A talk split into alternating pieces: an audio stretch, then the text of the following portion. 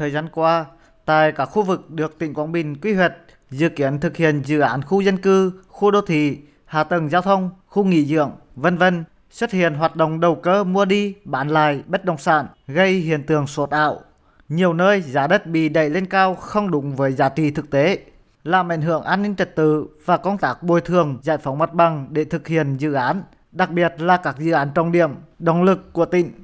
Tỉnh Quảng Bình đã chỉ đạo Sở Xây dựng rà soát, kiểm soát việc thực hiện quy hoạch xây dựng, thường xuyên công bố, công khai đồ án quy hoạch được duyệt, đồng thời chỉ đạo lực lượng chức năng tăng cường thanh tra, kiểm tra, xử lý vi phạm trong việc huy động vốn, nhất là hình thức huy động vốn bằng việc bán, cho thuê, mua nhà ở hình thành trong tương lai. Ông Lê Anh Tuấn, Giám đốc Sở Xây dựng tỉnh Quảng Bình cho biết, Ủy ban Nhân dân tỉnh đã yêu cầu các địa phương áp dụng phương pháp định giá để xác định giá đất cụ thể, giá đất khởi điểm đưa ra đấu giá, đảm bảo phản ánh đúng giá trị thật của thị trường, hạn chế việc chia nhỏ quỹ đất đưa ra đấu giá.